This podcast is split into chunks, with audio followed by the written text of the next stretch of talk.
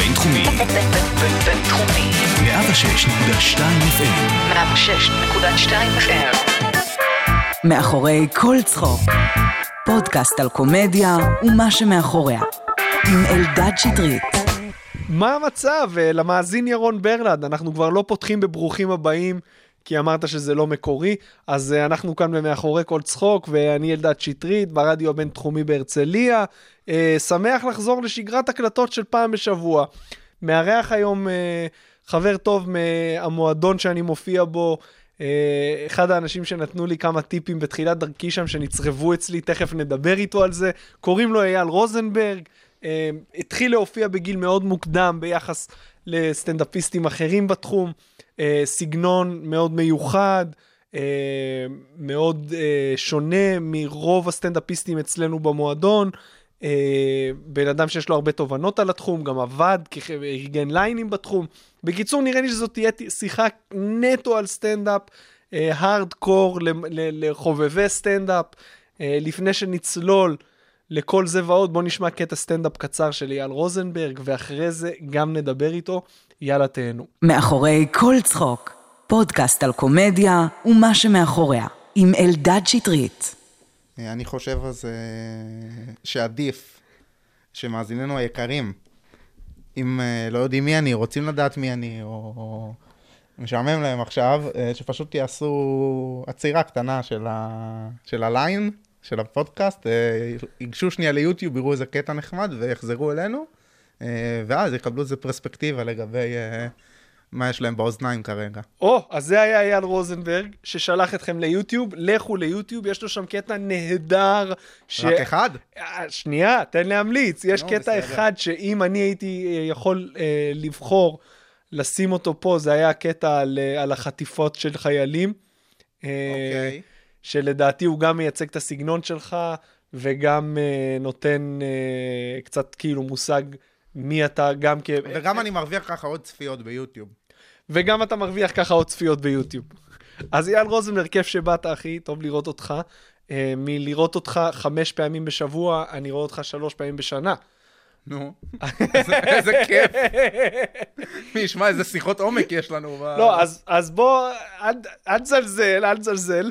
לא, כי- כי אנחנו לא מדברים הרבה כי שמרנו לפודקאסט. נכון, אבל שלושה דברים אמרת לי שזכרתי. וואו, אני בטוח שאני לא זוכר אף אחד מהם, שאני אהיה בהלם שזה מה שאמרתי. סביר להניח, אבל שלושתם אה, נ- היו נכונים, אה, כאילו אמרת לי אותם לגבי העתיד, אמרתי לך, אה, לא בטוח וזה, היו נכונים. דבר ראשון אמרת לי, הבדיחה עם החלבון, מהמם. שהייתי עוד מסיים איתה הופעות, תירגעי זה רק חלבון בחדר כושר, שהיא קצת גסה, אמרת לי, שנה מהיום אתה לא עושה אותה. אוקיי. שמונה חודשים מאותו יום הפסקתי לעשות אותה. אה, ואמרת לי, מה פתאום, זו הבדיחה כן. שאני הכי אוהב, כן. שאני הכי זה, ואמרתי, בסדר, בסדר, הוא ילמד. אז בוא, תרחיב רגע למה אמרת את זה בזמנו. אמ, כי אני ראיתי, אה, כל פעם שהיית עושה את הבדיחה הזאת, שהיה לך פרצוף כזה בעיניים של אה, בא לי לזע- לזעזע את החדר, ולהראות לכולם שיש לך סטנדאפיסט חדש פה במועדון. אה, אתה חושב שעשיתי את זה כאילו בקטע של אה, נוכחות של עצמי במועדון.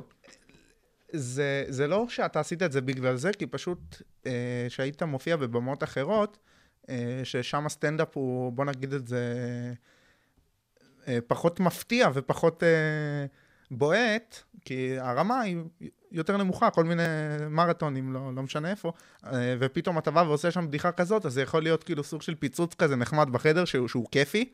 ו- והתאהבת בהרגשה הזאת של לפוצץ את החדר, ויש בה משהו כיף, אני יודע מה זה, כאילו, פתאום לשחוט איזושהי פרה כזאת, או, או, או, או לתת לבן אדם לדמיין משהו לבד, ואז אתה מסתכל בעיניים של הקהל ואתה רואה איך הם דמיינו בדיוק את מה שרצית, ויש בהם את הקווץ' הזה, אבל שהם צוחקים, זה כיף, זה מדהים, אבל uh, בסופו של דבר, זה דברים שהם חשובים רק במוח שלך כסטנדאפיסט, כי הקהל, הוא בא, אתה יודע, שבא אלינו לפחות למועדון, אתה רואה כל מיני זוגות וזה, זה לא מה שהם רוצים לזכור ממך, כי לדעתי אתה נותן להם הרבה ערכים אחרים בהופעה. אתה נותן, אתה, אתה נותן ערכים שלסטנדאפיסטים אחרים אין. בקומדי בר, ובגלל זה גם שרדת בקומדי בר.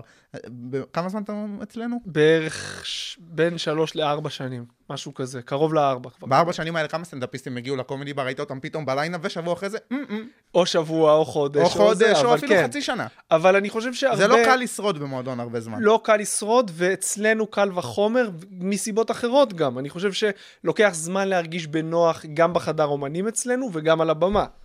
אה, תקן אותי אם אתה חושב אני אחרת. חושב שזה, שלהרגיש בנוח בחדר אומנים זה תלוי אופי. יש בן אדם שלדוגמה הוא... הוא... כאילו זה, זה, זה, כמו, זה כמו להתחיל עבודה חדשה ולהרגיש בנוח במשרד, יש אנשים שיודעים להשתלב מהר ולהתחבר עם אנשים, ויש אנשים שהם יהיו יותר בשקט שלהם, וש, ושהאווירה שם כי ת- תהיה קצת שונה, ושמאוד יושפעו מכל מיני אה, דעות, כי אתה יודע, במועדון הסטנדאפ במיוחד אה, הקומדי בר והשאר, כאילו, אה, היום זה פחות, היום אני חושב שכאילו הקומדי בר די השתלטו על ה... כאילו שאף אף אחד, אף אחד היום באמת לא יכול להגיד מילה רעה. אבל היה תקופה של אה, מרמור וקנאה ו... ובואו נראה, הם עושים ככה, ואתה יודע מה הם עושים לאומנים, ואתה יודע, זה דברים שאני שמעתי. אני, אני הייתי שומע מכל מיני סטנדאפיסטים כזה. אחי, הקומדי בר? כי אנחנו כן מעוז איזושהי- הרשע, דורון. פרידמן וגולן כהן יושבים שם עם קלשונים, באמת, וזה גם מה שדמיינתי, כאילו הי- הייתי בא לקחת משם אה, צ'ק של 600 שקל על שני חימומים שגולן סגר לי, והייתי אומר שאני הולך עכשיו לגיהנום, כאילו אני הולך עכשיו לאויב, כמו שאתה הולך ליד אליהו כאוהד הפועל, כאילו זה מה שאתה מרגיש. גם אותי הפחידו, אמרו לי, תשמע, זה ככה, זה ככה, זה ככה. אמרתי, אני בא, עושה את הבדיחות שלי על הבמה, לא כל כך אכפת לי מהמסביב. אה, אני חושב שמי ש... עד, עד היום אני מקבל טלפונים, תשמע, אני רוצה זמן במה, לדבר עם עמירם, אה, אני לא יודע, אומרים ככה, ואומרים שיש ערסים, ואני מדבר על הקהל, כאילו, אז יש סטיגמות שעדיין יש למועדון. Uh, אני חושב שחלקן לא מוצדקות, אבל אני עדיין חושב שזאת הבמה מבחינת, uh, לאורך זמן, אם אתה רוצה באמת להשתפר ולהפוך לסטנדאפיסט שמתפרנס מסטנדאפ בארץ, uh, אני לא יודע אם יש, שוב, ב- ב- בגלל הרבה סיבות, אבל בעיקר בגלל זמן הבמה העצום שאתה יכול לקבל שם, אם אתה טוב. תשמע, אין, אה, אין דרך אחת. ואני חושב שסטנדאפיסטים יצאו וגם יצאו ללא דקה אחת במועדונים, אה, והקהל יאהב אותם. נכון. הכל יכול לקרות, אבל uh, בסופו של דבר, יש איזשהו, אתה יודע, כמו ש... שאומרים לך, קניתי לחם. אז יש המון סוגים של לחמים, אבל אתה יודע שבסוף כאילו יש שם קמח ומים, וכל אחד עם הטיבולים שלו, אבל בסוף זה קמח ומים. אם לא תיקח וקמח קמח ומים בהתחלה לא יצא לחם. אתה יכול אחרי שאתה קמח, אז כאילו להופיע במועדון זה כאילו סוג של הקמח ומים הזה שאני מדבר כן, עליו, כן. שלא לא יצא לך לחם אם לא תשים את זה, כן. אתה מבין? יצא- אולי יצא לך תחליף ללחם, אולי יצא לך ללא גלוטן, יצא לך זה. אנחנו עוד נגיע למועדון ואליך, אבל לא סיימתי עם המחמאה, אמרתי שלושה דברים שאמרת לי. אה, אה, וואו. כן, רגע, היינו ב- בראשון. בראשון. היינו בראשון. דבר שני, אה, השלישי גם קשור למופע שלי, אבל בוא נדבר על השני שקשור אוקיי. לוויד, לוויד. לוויד. אמרתי לך, אני עובר לוופורייזור, זה הרבה יותר בריא. אמרת לי, עזוב, בסוף התחושה שאתה, כולנו עברנו את זה, בסוף אתה תחזור לעשן. נכון. אה, הגיעה קורונה, נשארתי עם הוופורייזור תקופה, בסוף חזרתי לעשן. אה, אז וזכרתי שאמרת לי את זה, אז זה משהו קטן. והדבר האחרון, בדיחה שאני עד היום עושה 50% סיום ש- שהייתי עושה, שיש לי שני סיו, שתי סיומות. אה, הבדיחה של תמנון, אה, שאני הייתי מסיים אותה ב... אה, היא דופקת לי על הדלת, מחכה 20 שניות, אומר לה, היא שואלת אותי אם הכל בסדר, אני אומר לה, לא, אני עצוב. שזה היה מצוין. זה היה מצוין, אבל כשזה לא היה מצוין, זה פשוט היה מתרסק. אז זה לא היה בנקר, זה כאילו היה זה מהפ... כן היה בנקר. זה לא היה בנקר. זה כן. אחרת לא הייתי מחפש אז אתה לא מבין מה זה בנקר. אז בוא תגיד לי מה זה בנקר. בנקר, בנקר זה בדיחה שאתה, שאתה אוהב. אוקיי, זו בדיחה שאתה אוהב, אבל יש אם... פה ביצה ותרנגולת, אתה יכול להגיד, אה, בנקר זה בדיחה שעובדת תמיד. נכון, מול, בדרך, מה זה תמיד? אז אם יש לך בדיחה, אתה לא תאהב בדיחה באמת אם היא לא עובדת לך. או אם היא עובדת רק 50% מהזמן. אה, תשמע, לגבי האחוזים האלה, אתה צריך ספירה של הרבה מאוד הופעות כדי להכריע בסופו של דבר. אה, יש מצב ש... שבכל ההופעות שאמרת את הסיום עם העצוב, וזה לא עבד לך, גם אם היית נותן את- את הסיום השני, לא היה עובד לך. אז אני יכול להגיד לך שהסיום השני עבד לי, אה, אני חושב, אני לא רוצה להגיד 100%, אבל הוא עבד לי בהופעות זום קשות, הוא עבד לי במרתונים לא פשוטים. בניגוד לאני עצוב, אגב, הסיום השני זה, אה, את יכולה בבקשה להביא לי עוד נייר טואלט. שזה נכון. לא, שכמובן, אתה, אתה, אתה יודע מה, אני אגיד לך משהו, משהו כאילו כדי אה, שנמצא את האמצע כאילו בקטע הזה, כדי שלא תחשוב שאני מתרחק ממך. אני חושב שהסגירה השנייה היא סגירה יותר טובה למרתונים. הסגירה, אבל, אבל, אם אוקיי. אתה, אבל אם אתה רוצה לבנות קריירה נהדרת ברמת הדדו מילמן, תלך על הסגירה השנייה. אבל אם אתה רוצה לבנות את עצמך קהל ולהיות סטנדאפיסט שאנשים קונים כרטיסים להופעה שלו, הסגירה הראשונה יותר טובה. כי אנשים שאוהבים אותך ומכירים אותך, תחשוב שכאילו בסופו של דבר אתה רוצה להגיע למצב שכשאתה שאתה עומד על הבמה, אנשים מכירים אותך. נכון, ואז הכל יותר קל. מסכים. אתה, אתה, רואה סטנדאפיסטים מוכרים, הם לא צריכים לכתוב כל, שטות שהם אומרים, כאילו, ו, ו, ואז כל המרמריאדה של הקטנים, ואתה אתה מכיר את הסלט הזה. כן, מי שמכיר אותך ואוה- ואוהב אותך, יותר יאהב את, ה, את הסגירה של האני עצוב, כי קודם כל זה הרבה יותר מפתיע קומית. בן זה, אדם, זה בן גם אדם, הרבה יותר אמיתי. ברור שזה יותר אמיתי, גם בן אדם, ש, בן אדם שלא מבין סטנדאפ בכלל, אז זה הרבה יותר קל להפתיע אותו. ככל שאנשים יותר מבינים סטנדאפ, הקהל גם נהיה מבין יותר בסטנדאפ, כי הם צורכים על סטנדאפ גם באינטרנט וגם באים וגם כאילו... פעם סטנדאפ זה היה כאילו, אתה יודע, זה סוג של כן. נישה כזאת, כן. שאתה הולך פעם בשנה עם חברים, נקרע מצחוק ושוכח מזה, כאילו, אתה יודע, פתאום היום סטנדאפ, כאילו, כולם מכירים סטנדאפיסטים, כולם סטנדאפיסטים. אה, תשמע, י- בגלל הרשתות החברתיות, יוטיוב, כן. אה, פעם, כאילו, הייתה תקופה שכאילו, אני זוכר שהייתי מחכה שיהיה סטנדאפ חדש ביוטיוב, כי ראיתי הכל. יותר מפעם אחת. יש לך סיכוי כן. לראות את כל הסטנדאפ ביוטיוב, אתה תמות לפני, אתה לא יכול. אתה רק לראות את שחר, את כל הקטעים שלו, אתה צריך... כן, אז כאילו פעם, פעם היה כזה, אני זוכר, ראיתי כזה גולל בצד ימין של יוטיוב, והיה כזה כל מיני סרטונים מצחוק מעבודה, וכל- נכון. כאילו זה, זה היה, סט- והיה קצת, אה, קבלו אותם, כזה, אני זוכר נכון. ככה, כשאני התחלתי להופיע, זה היה כל מיני סרטונים ביוטיוב, שראיתי את כולם, כאילו, היום כולם מבינים סטנדאפ הרבה יותר, צריך לחדש להם יותר, ואם אה, בן אדם אה, שקצת מבין סטנדאפ יושב ורואה את הבדיחה שלך, אז הוא, הוא יותר יצפה למשהו גס, כאילו, כמו כן, מגעיל, כן. מאשר, מאשר לפאנץ' שהוא רגשי כזה, של אני כן, עצוב. כן. אתה מבין שהפאנץ' של אני עצוב, בן אדם שיש לו שכל בראש, גם אם הוא לא יצחק ממנו, הוא יאהב אותך. ואם הוא יאהב אותך, אז הוא יצחק מהבדיחה הבאה, כי יותר חשוב שהקהל יאהב אותך, מאשר שהקהל יחשוב שאתה מצחיק. ואם הקהל אוהב אותך, תן לי, אם הקהל אוהב אותך אחרי הבדיחה השלישית שלא הצחקת אותו, הוא לא יסלח לך על זה. אה, נדיר. הוא יסלח לך מאוד, כן? באבו אבוה. כי בסופו של דבר, הכל שאלה אם אתה נותן לקהל שיושב בחדר, להרגיש שהוא בידיים טובות. אם הקהל ב-100% יודע שהוא בידיים טובות, גם אם תיתן את הבדיחה הכי לא מצחיקה בעולם, אתה מספיק מיומן כדי לצאת מהרגע המביך הזה, ואפילו ליהנות מהרגע המביך הזה. תנסה קצת לפרק לי את הנותן לו תחושה שהוא בידיים טובות. אמ, קח לדוגמה שעולה אומן מפורסם כמו עופר שכטר. סתם, אני באמת סתם זורק שם, ואני לא רוצה להגיד שחר חסון, כי זה כאילו... עולה עופר שכטר אה, לבמה. אה, הוא לא גדל במועדונים ברמת חרישה כמונו, אבל הוא בא והוא מופיע והוא כותב. אז כאילו מבחינת הרמה, הרמת סטנדאפ טובה, אבל לא ברמת הציפיות שיש לקהל, שהוא שומע שעופר שכטר עולה עכשיו להופיע. כי, כי הקהל לא יודע לעשות את הסוויץ' הזה בראש של מוכר, הוא מוכר כי הוא מצחיק, או כי הוא... זהו. אתה מבין, מאיפה אני מכיר אותו, אבל הקהל, בגלל שהוא שילם כסף, הוא רוצה לראות פרצופים מוכרים, כי אז הוא, הוא מרגיש שכלקוח הוא, הוא קיבל תמורה יותר טובה, ואני גם הייתי אני הייתי בא למרתונים של סטנדאפ, והיה עולה סטנדאפיסט שהוא יותר מוכר, אז היה כאילו את הלחשושים האלה וזה. אה, ואז הוא, נגמר ההייפ הזה של אני מוכר, והוא צריך להתחיל להצחיק, אז יהיה רשת ביטחון של... אה, אה, 40 שניות כזה, 50 שניות של אה, יאהבו אותך ואתה עוד באווירה שלך וזה, ואז אם אתה תיכנס לבלוק וצריכים להקשיב לך והבדיחה כאילו תהיה לא איי איי איי, הקהל פתאום ייקח כזה צעד אחורה. עכשיו פה אתה נמדד אם אתה נותן להם להרגיש כאילו שחבר'ה הכל טוב, או חבר'ה וואי לא הצחקתם בואו ננסה משהו חדש. זה הדבר הכי גרוע שסטנדאפיסט יכול לעשות. להגיד, לנס... לא, להגיד לעצמו בראש אחרי פאנץ', אני חייב להביא פאנץ' עכשיו מצחיק אחר. אתה מדבר כאילו על הפאנץ' השני בהופעה. כאילו לא לא משנה הצחקת בראשון, לא משנה איזה פאנץ'. כל רגע בהופעה. לא הצחקת בפאנץ' מסוים, אסור לך לתת עוד פאנץ'. כי... מה- מה מה זה להתרסק? בוא בוא אני אגיד לך אגב משפט מאוד אה, רברבני, בסדר? על אוקיי. עצמי.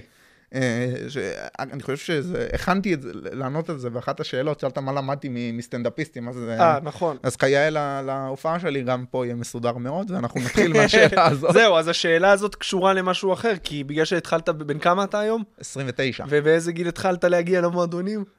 התחלתי ב-13, יפה. אבל זה רק חודשיים, אבל גם חודשיים, שאתה נשאר עם החוויה הזאת של חודשיים כל החיים, היא נשארת בראש, כאילו, ובשנייה שהשתחררתי מהצבא, כאילו, חזרתי, זה היה ברור, כאילו, כבר, כבר בצבא היה לי פנקס כזה בחדר, שהייתי כותב כל מיני דברים מצחיקים שקרו, ואגב, אה, הרבה מאוד מהסרטונים, פאנצ'ים שיש בסרטונים שלי, שיותר הצליחו, זה דברים שכתבתי הרבה לפני שהייתי סטנדאפיסט. וואלה. כן. כתבת אותם, ב, ב, זאת אומרת, ב- בפנ... פחות או היה לי יותר- פנקס כחול עם, עם uh, מכונית, שאני באמת לא יודע איפה הוא עם כל המעברי דירה, אבל אהבתי אותו, היה אהבה של החיים שלי, הפנקס הזה. שהייתי רושם שם, קודם כל הייתי רושם שם דברים, עכשיו אתה מכיר אותי שיש לי יהירות כזאת לפעמים? לא.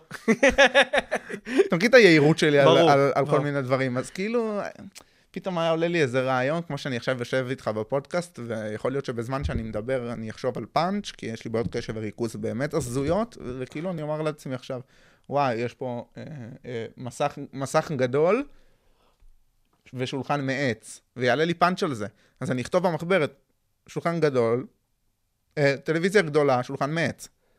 אני אגיע הביתה ואני אסתכל על זה, ואני לא יודע על מה חשבתי. מעולה. אין לי מושג. עוד לא התחלנו, כמעט אנחנו אה, בכמה דקות השידור, וכבר התייחסנו לשאלה שאמרת נוותר עליה, על איך אתה כותב, אז תודה על לא, התשובה. אין אין לי בעיה איך כתבתי בגיל 19, אתה יודע, אנחנו נדבר על זה באמת רגע, אבל בכיף. הגרסאות שאתה מופיע איתן היום, זה פחות או יותר, אני מניח שזה השתנה מהטקסט שכתבת במחברת הכחולה. אה, לא, המחברת הזאת מתה. קודם כל, יש, קטע מדהים בסטנדאפ, שכאילו, אתה מתחיל להופיע, אה, אתה לא מבין כלום בסטנדאפ, אתה לא יודע שאתה לא מבין כלום בסטנדאפ, ואתה חייב לעשות סטנדאפ. זה הזיה, אתה מבין? זה- זה- זה- זה מטורף. כן. אין, אתה, אין לימודים לזה, אה, סליחה, יש לימודים, אבל מה זה לימודים? אתה יודע, כל, כל מיני... אתה מדבר על קורסים. כן, פרויקט כלכלי גאוני, כן. שהקאמל עשה, תקשיב מה נעשה, אנחנו נביא לפה סטנדאפים, הם ישלמו לנו כסף כדי להופיע פה בסוף בחינם. אתה יודע, זה גאונות כאילו שאין לך מה... זה גאונות. זה גאונות מטורפת. כן, אם כי כל מי שישב פה, שהיה בקורס, אמר שזה כן נתן לו איזה שהם כלים, וכאילו זה מקצר איזה שהם תהליכים. דבר ש- שמות. לא חשוב שמות. חשוב. לא חשוב שמות. חשוב. אחרי זה אני אגיד לך, אני לא סבבה? ביישן. אני אני לא יכול כמנחה התוכנית. תן- תן לי שם אחד של בן אדם שאתה יודע שלא יכעס עליך. תהיה מרוכז. נועה מונגר אמר ש... נועה מונגר, אוקיי. אמר שהקורס אה, עם גבני נתן לו אה, כלים שיעזרו לו לחדד את הכתיבה שלו הרבה יותר מוקדם משהיה קורה באופן טבעי, אם הוא פשוט היה ממשיך להופיע. זאת אומרת, אז- זה היה אז מגיע אז בסוף. נועה מונגר יגיד לך עוד חמש שנים שהקורס הזה היה מיותר. נחזור עוד חמש שנים לעוד תחזית של אייל כן, רוזנברג. סבבה. אין בעיה. אבל יכול להיות שהוא כבר לא יהיה אובייקטיבי כדי לדעת כמה רטרואקטיבית ויכול להיות שהוא לא היה אובייקטיבי גם כשהוא ענה לך על זה. יכול להיות, אני רק אומר שאתה יודע, יכול להיות שגם אני וגם אתה, אם בגיל 18 מישהו היה בא ואומר לנו, תשמע, א', ב', ג', אז היינו לו אומרים, אה, ולא היינו צריכים אולי לעבור את הדרך הקשה כדי להבין, אני לא יודע. לא, אין סיכוי. למה? כי אני חושב שהאופי שלנו של סטנדאפיסטים זה אנחנו יודעים הכי טוב. ולא להקשיב. אם היינו מקשיבים, היינו בלימודים, היינו בזה, היינו ב... אם היינו מקשיבים למבוגרים שהיינו בני 18, לא היינו עושים סטנדאפ היום. אתה מסכים איתי? כן. אז מה בכל זאת דחף אותך בגיל כל כך צעיר, כן, ללכת לעולם הזה? אני לא חושב שמשהו דחף אותי. איך הגעת, היה לך משהו עם הבר מצווה, נכון? כן, היה, קודם כל, היה לי, אה, לצופינו הדתיים, סליחה, אבל אני, היה לי בעיה, אני, משיעורי תנ"ך מכיתה ו' לא הלכתי כבר. אה, היה לי בעיה עם שיעורי תנ"ך ברמה של אה, כל בעיה שאתה יכול לדמיין, משנאה למורה ושנאה מהמורה חזרה, ולא יכול, היה לי בעיה של רבי מלל, אז ספרות, היסטוריה, תנ"ך, כל מה שהיה לי הרבה מילים מול הפרצוף, ובעיות קשב וריכוז. אה, אין לי מי לדבר, בסדר? לא, לא הייתי בשיעורים האלה, אז פשוט הפסקתי, ולא בא בחשבון שאני אעלה לתורה. אוקיי. אז uh, אספתי את עצמי ואמרתי להורים שלי שאני לא מוכן לעלות לתורה, והם מאוד חילוניים, אז ממש לא היה אכפת להם. אמא שלי היה, לה, רעיון, אה, אה, אני לא אשכח, היא אמרה לי, אה, ישבנו בחצר, היא אמרה לי, אולי במקום לעלות לתורה תעלה לסטנדאפ, כי תמיד הייתי מצחיק וזה, הייתי זה אוהב נראה לי לעשות צחוקים. העצה הכי טובה אי פעם של אימא בהיסטוריה האנושית. עכשיו, אה, מה מסתבר שכשהיא הציעה לי את זה, זה היה אחרי שהיא דיברה עם עידן מור כבר, שתבין כמה היא דומה לי, בסדר? כאילו, איך, איך הבחירות של אנשים לא רלוונטיות בשנייה שיש לה מסלול בראש. אתה מבין? אתה מכיר אותי ואתה יודע שאני גם כזה. אה, היא החליטה ש, שזה מה שקורה, דיברה עם עידן מור, אה, שהוא יבוא אלינו הביתה בעצם לפגישות כתיבה, ונכתוב ביחד אה, את הקטע שלי לבר מצווה. עכשיו, היא לא ידעה שעידן מור זה דאז, כאילו, זה היה גדי פילצ'רסקי של היום, כן. והוא פשוט היה מגיע באיחור פצוץ, כאילו, מתחיל עם אחותי, אחי, אחי, אתה לא מאמין. עכשיו, הוא, הוא גם היה יושב איתי על פאנצ'ים, כאילו, אני כזה, יואו, איזה גאון וזה, ואז אני התחלתי לאופיין, מגיע למועדון, אני רואה את כל הפאנצ'ים שהוא לימד אותי לקטע. מפוזרים אצל כל מיני. סטנדאפיסטים, ורק אז הבנתי כמה אני אוהב את עידן מור באמת, אתה מבין? הרבה יותר הערכתי את זה מאשר שהוא היה יושב איתי, תבין איזה גבר, הוא אמר, יש פה אירוע וזה, אני אקרא בדיחות שיעבדו לו, שאני יודע שהן- שהן עובדות. אתה יודע כמה שילמו לו על זה? כן. כמה? אה, 2,500 שקל מעניין על הקריאייטיב, מדהים. ועוד 2,500 שקל על ההופעה. כי הוא- גם בא להופיע בבר מצווה שלי. אני אה, חיממתי. ואז היה גם דדי ההולך, אתה מכיר את דדי ההולך? אה, לא, אבל שמעתי עליו. יש דדי ההולך, אה, והוא גם מופיע ועשה חיקוי של מכונת גלידה, והיה נהדר. אוקיי. אז רגע, אבל ההופעה שלך בבר מצווה לא הייתה בקאמל? לא. אז מת... אז איך הגעת לקאמל בגיל כל כך מוקדם? שאני אני עשיתי את הבר מצווה שלי קודם כל קצת לפני גיל 13, איזה חודש לפני גיל 13 היה לי כבר את החגיגת בר מצווה. אני יליד אוקטובר, הבר מצווה הייתה בספטמבר. אוקיי. אה, ועשיתי כבר את ההופעה, ואחרי ההופעה אה, כל כך נהניתי, ועידן ראה אותי, והוא אמר לי, תבוא לבמה פתוחה, יש כאילו במה פתוחה כזה. אז באתי פעם אחת עם אחותי לראות, אמרתי, אני רוצה גם. ואז באתי שבוע אחרי זה ונרשמתי. ואיך קיבלו את זה במועדון שאר הסטנדאפיסטים? שפתאום מגיע לא ילד. בן 13. לא זוכר. וואו. לא זוכר. ואיך הי- איך היו ההופעות? אז זהו, את ההופעה הראשונה שלי, אני לא אשכח, אני לא אשכח. אה, הגעתי לשם, לדעתי באיזה תשע בערב, עליתי לבמה בשתיים אולי, משהו. כזה. זה היה כאילו, זו התקופה ששחר חסון היה מנחה את הבמה פתוחה. זה היה מבחינתו יום כזה של, כולם היו באים לראות אותו וזה, הוא היה כאילו כוכב עולה שעדיין אף אחד לא מכיר. מכירים, אתה יודע, אבל בקושי, אז היו באים לבמה פתוחה, והוא היה עושה בין אומן לאומן לפעמים 40 דקות, ואז אתה עולה לארבע, ואז הוא עולה, עושה עוד...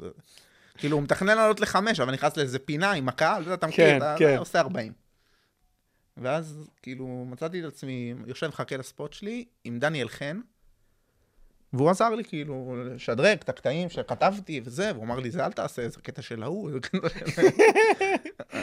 והוא עזר לי, הביא לי, הביא לי כמה, כמה ו- ובעיקר אה, נתן לי כאילו להרגיש שמה שיש לי בראש, כאילו הסט, כמו שקוראים לזה היום, שבחיים אגב לא השתמשתי במילה הזאת, בסטנדאפ, אה, שסבבה, כאילו שיש עם מה לעבוד.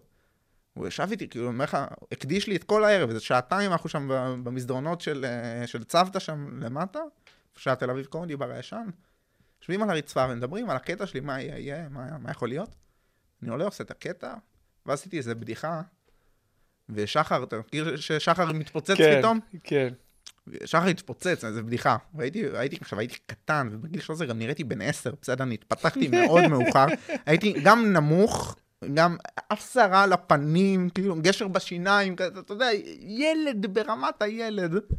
היה לי חולצה מגניבה כזאת של... אה, שכמו כמו של ה...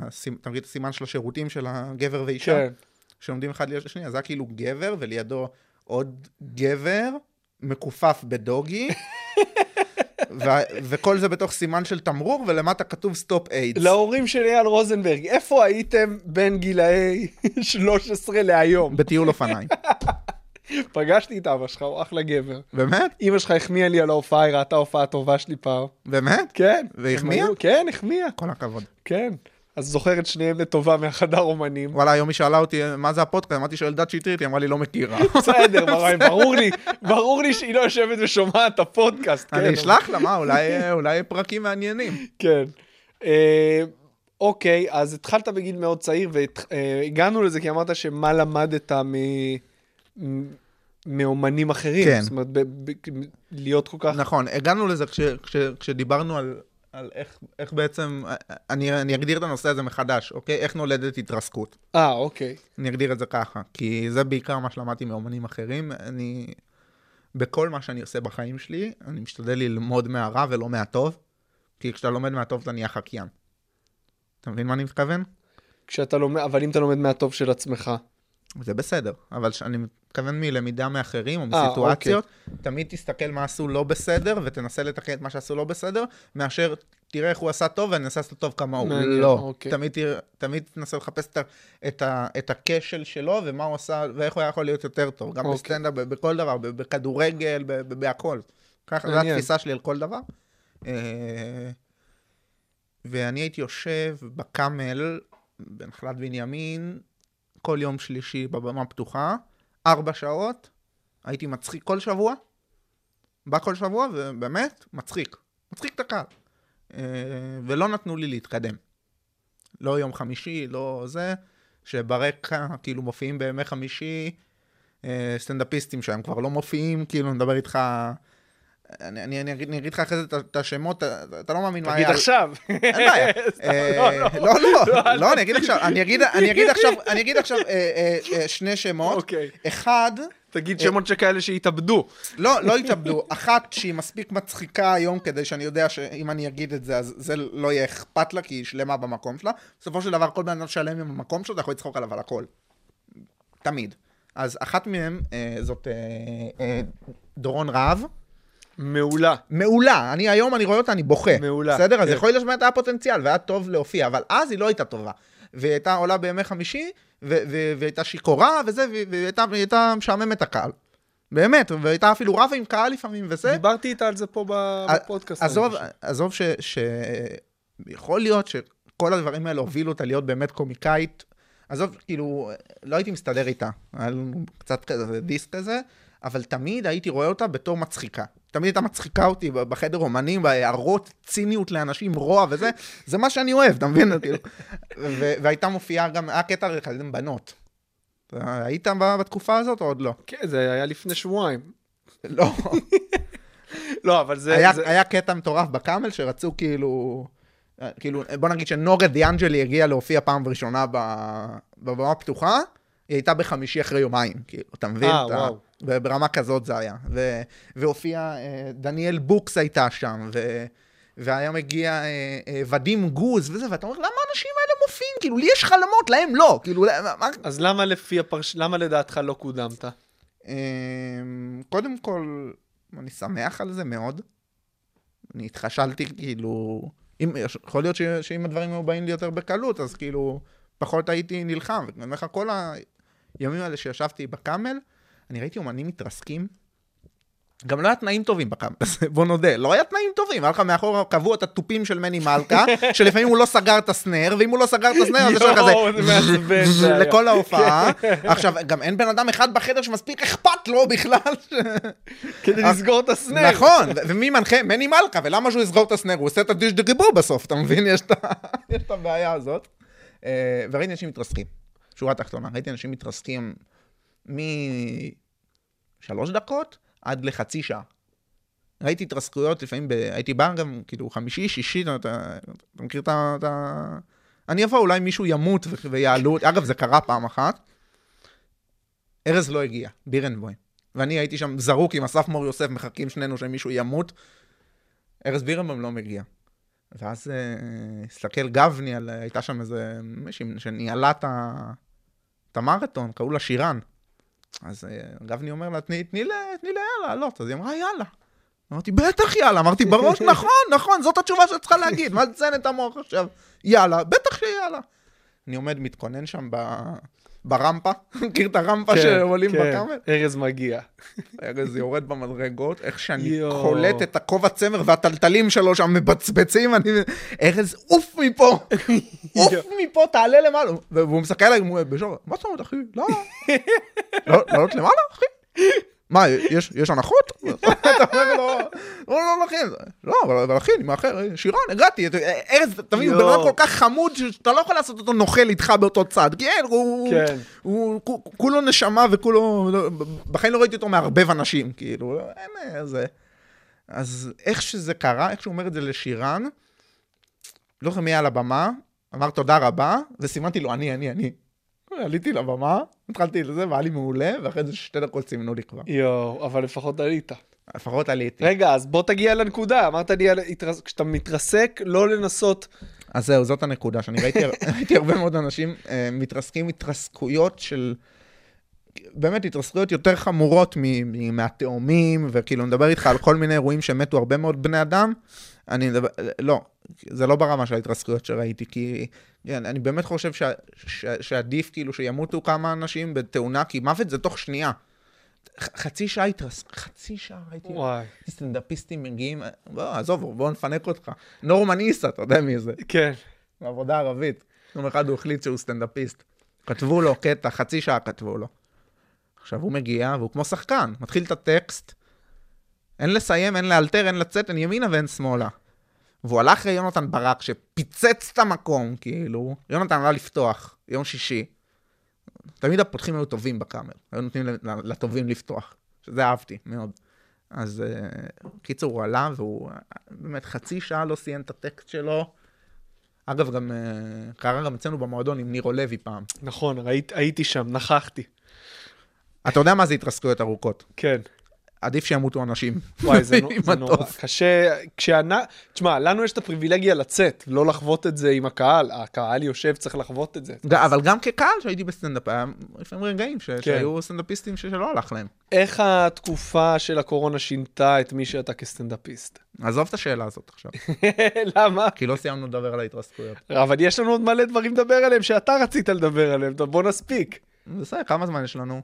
יש לנו עוד, אה, יש לנו עוד איזה חצי שעה. ואפשר למשוך? אפשר קצת למשוך. אז בסדר, אז... אתה רוצה לדבר על התרסקויות? כן, יאללה. כן, אני רוצה לדבר על התרסקויות, כי נמאס לי שאומנים מתרסקים. אתה צריך אתה יודע להיות... שזה בלתי נמנע. זה נמנע! זה בלתי זה נמנע. נמנע, זה גם- נמנע, אני מבטיח לך שזה נמנע. זה בלתי נמנע. גם, גם אתה, עם כל הניסיון, יכול לעלות איזה שישי מאוחרת, לבוא לא טוב לקהל, ו... אני, אני, אין דבר כזה, לא משנה כמה אני אבוא לא טוב לקהל, שאני ארד מהבמה, הם יאהבו אותי. אוקיי, אוקיי, סבבה. אני לא, בסדר, יכול מבטיח להיות. שהם יאהבו אותך. שמע, להתרסק, בסופו של דבר, זה... זה לא תלוי בקהל, זה תלוי רק בך. אז מה אתה עושה? מה... אתה מה... צריך איזשהו חוסן מנטלי ואמונה בעצמך, שאתה תצחיק בכל הופעה. עזוב, קטע- מטורף. אני כל ההופעות, שהתחילו להיסגר לי הופעות מלאות לפני משהו כמו חמש שנים. לא יודע, פתאום כאילו, וגם אין לך הופעה מלאה, יש לך 45 דקות. יש הבדל בין 45 דקות להופעה מלאה. כן. בוא, בוא נעמיד, הופעה מלאה אתה צריך שעתיים חומר, בשביל לעשות שעה ועשר. שאתה- יש לך 45 דקות ואתה שוכח קטע, זה נהיה 41, ואתה לא יודע אם ישלמו לך, אין אחד שלא עבר את זה בסטנדאפ, בסדר? או, או, או, או שאתה מת ש, שיתחילו קצת באיחור, כדי שתגיד שאתה מאחר, כדי שלא תהיה... כן. כל הקומבינות האלה קיימות בסטנדאפ, ואנחנו שונאים אותן. אה, אז הייתי לוקח מחמם. למה? שייתן לי קודם כל עוד עשר דקות של אה, רשת כזאת של אה, זה, וגם כאילו שיתניע לי אותם. וזה הדבר הכי גרוע שהייתי יכול לעשות לעצמי, הכי גרוע. למה? כי ההופעות שהיום, שאני הולך בלי מחמם, הרבה יותר... אני, תקשיב, אני היום מפציץ בחלטורות. פעם הייתי הולך, שיעבור טוב. הייתי אומר לעצמי, טוב, זה לא המועדון, זה לא זה, כאילו, אני צריך להצחיק אותם קצת, לא לשעמם אותם. היום אני הולך לתת בראש. ואם אני לא מביא מחמם, אז אני בזה מההתחלה, אתה מבין? בלתת בראש, הם הזמינו אותי, הם לא הזמינו... גם חבל על הכסף, כמה כסף זרקתי על מחממים בחיים שלי, אחי, לא צריך. פשוט לא צריך. אתה את אומר זה. שזה עניין שאם אתה מגיע עם האמונה הערך היחידי שיש לחימום זה אם יש לך חברים שאתה רוצה לתת להם במה, ושזה, אבל בסופו של דבר, אתה יודע, כאילו... ואם אתה נוסע לפאב הפרה ואתה רוצה שיהיה איתך מישהו שש שעות במצטבר על הכביש. נכון, נכון, נכון, נכון. אבל אה, להופעה עצמה זה לא תורם. להופעה שלך זה לא תורם. אם אתה, אם אתה אומר לעצמך, לא אכפת לי ש... להקריב אתה- טיפה מההופעה שלי, אה, אוקיי. בשביל לעזור לחבר, שזה גם על חשבון הלקוחות שלך. בסדר, לדעתי זה... זה למה? אבל הקהל דווקא, או אם, אם זה מישהו שעושה עבודה סבבה, אה, אז הקהל מרגיש כאילו הוא קיבל בונוס. אתה יודע שמתוך עשר הופעות, תשע פעמים הקהל יגיד, יגיד לעצמו, הזמנו איקס, למה יש פה Y? אתה מדבר כרגע על אה, חלטורות או על מופעים? אה, אוקיי. חלטורות, אבל... נכון, בוא, בוא, חלטורות בוא אני רגע. נדייק את המילה חלטורות, כי אנחנו כן. כאילו נורא יודעים מה זה חלטורות. חלטורה זה גם אומר ערב חברה, בחברה מאוד מאוד טובה, ועם הרבה מאוד כסף, ו-200 איש בקהל, באולם מסודר, אנחנו נקרא לזה עדיין חלטורה. כי- נכון, אני מסכים איתך לגבי זה, אבל זה. אם אתה עכשיו סוגר את מרלן או את מרתה, או... זה עוד יותר חמור לעלות מחמם, למה? כי הקהל בא לראות אותך. זה לא שהביאו לו אותך ושילמו עליך. ונתנו נתנו, נתנו לך בעצם סוג של מתנה לעובדים, מתנה לצוות, מתנה למשפחה. נתנו אותי מתנה הרבה פעמים, אבל, אבל באו שם- לראות אותי אולי שלוש-ארבע פעמים בחיים שלי. אבל שם דווקא הקהל כן מצפה, כאילו הוא מבין שמופע פתיחה זה חלק מהופעות ש... של תיאטרון כזה. אתה מבין, גם במוזיקה יש את זה. בסטנדאפ זה פשוט לא טוב. זה לא טוב, כי זה... הקהל יכול לראות את זה בעין לא טובה אם הוא לא מפציץ ממש. ואז אם הוא מפציץ ממש, יש מצב שזה גם לא הקצב שבא לך לעלות איתו בהתחלה. ואם הוא לא מפציץ ממש, אז אתה אומר, טוב, זה היה מיותר. ההוא בהתחלה לא היה צריך אותו. זה מה שהקהל יגיד. כן. אבל כאילו יש לנו סוג של uh, הרגל לחשוב כסטנדאפיסטים, שזה לא טוב. צריך לחשוב כקהל כל הזמן. אנחנו גם קהל של סטנדאפ. אנחנו מדברים הרבה על המועדונים, אז בוא נישאר פה, כי אתה לא רוצה לדבר על הקורונה בינתיים, נראה לי. לא, מה יש לדבר על הקורונה? נו, בחייאת. מה אתה רוצה? לא-? לא- כן, בבקשה, תן לי לא, שאלה על הקורונה. אני לא, אומר, לא, תעצור הכל שאלה על הקורונה. אוקיי, אז לא הופענו בפורמט שאנחנו מכירים שנה. נו, איך זה השפיע עליך? לא השפיע. לא השפיע? יש לך עוד שאלה על הקורונה?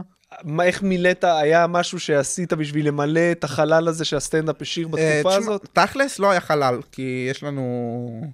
היו לנו הופעות בזום, נכון. עזוב, זה, זה לא הופעות בזום, היה לנו מועדון בזום. בסדר? נכון, זה, זה נכון. פסיכי ברמה הזויה. ודורון אמר כבר, לפני הקורונה, דורון פרידמן, הבעלים, המפיק של הקומדי בר, אה, ראה שזה מה שהולך להיות, והשקיע לדעתי איזה חצי מיליון שקל אה, באולפן. אני זוכר שישבנו שם במוצ"ש האחרון לפני, בעשירי 11, 12 למרץ, באזור הזה. הייתי שם, אני זוכר את כן. ההופעה, אתה זוכר את ההופעה ברור שלי? שאני זוכר. שלי אני, אתה זוכר? אני זוכר מעולה. כן. אבל רגע, דורון, אמרנו לו, דורון, מתי לדעתך נחזור? הוא אמר, אם נחזור בספטמבר, אני אהיה מבסוט. ואמרתי לו, מה, עכשיו חצי שנה בלי הופעות?